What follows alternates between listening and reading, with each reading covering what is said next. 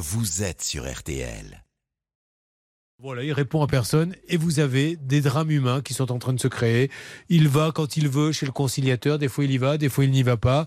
C'est terrible. Alors, pénalement, Maître Novakovic, si maintenant on s'aperçoit qu'ils sont 4 ou 5 à ne pas être payés par M. Gréco, est-ce que ça change quelque chose? Bah Oui, si on voit qu'il y a plusieurs victimes et qu'il n'y avait absolument aucune intention de faire quoi que ce soit, là encore, l'élément intentionnel est réuni et le procureur de la République pourra euh, estimer toute poursuite nécessaire.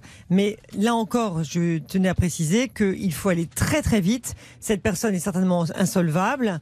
Euh, on n'en sait rien à la base du dépôt de bilan et je pense que le dépôt de bilan est proche.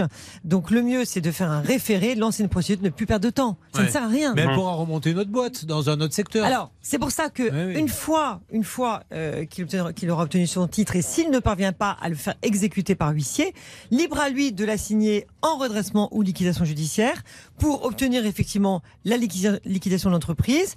Et ça permettra au procureur de faire un signalement là-dessus, parce que s'il y a plusieurs victimes, au bout d'un moment, je pense qu'il pourra se faire quelque chose, parce qu'il n'y a pas de loi là-dessus. Effectivement, en théorie, il y a une loi, euh, mais elle n'est pas véritablement appliquée. il en faut une. Donc il faut absolument insister. On ne parle pas de gens qui font une mauvaise gestion, qui n'ont pas eu de chance. Eux, ils ont le droit de fermer, de remonter une boîte. On parle de gens qui ne viennent même pas sur le chantier. Donc là, là c'est gravissime.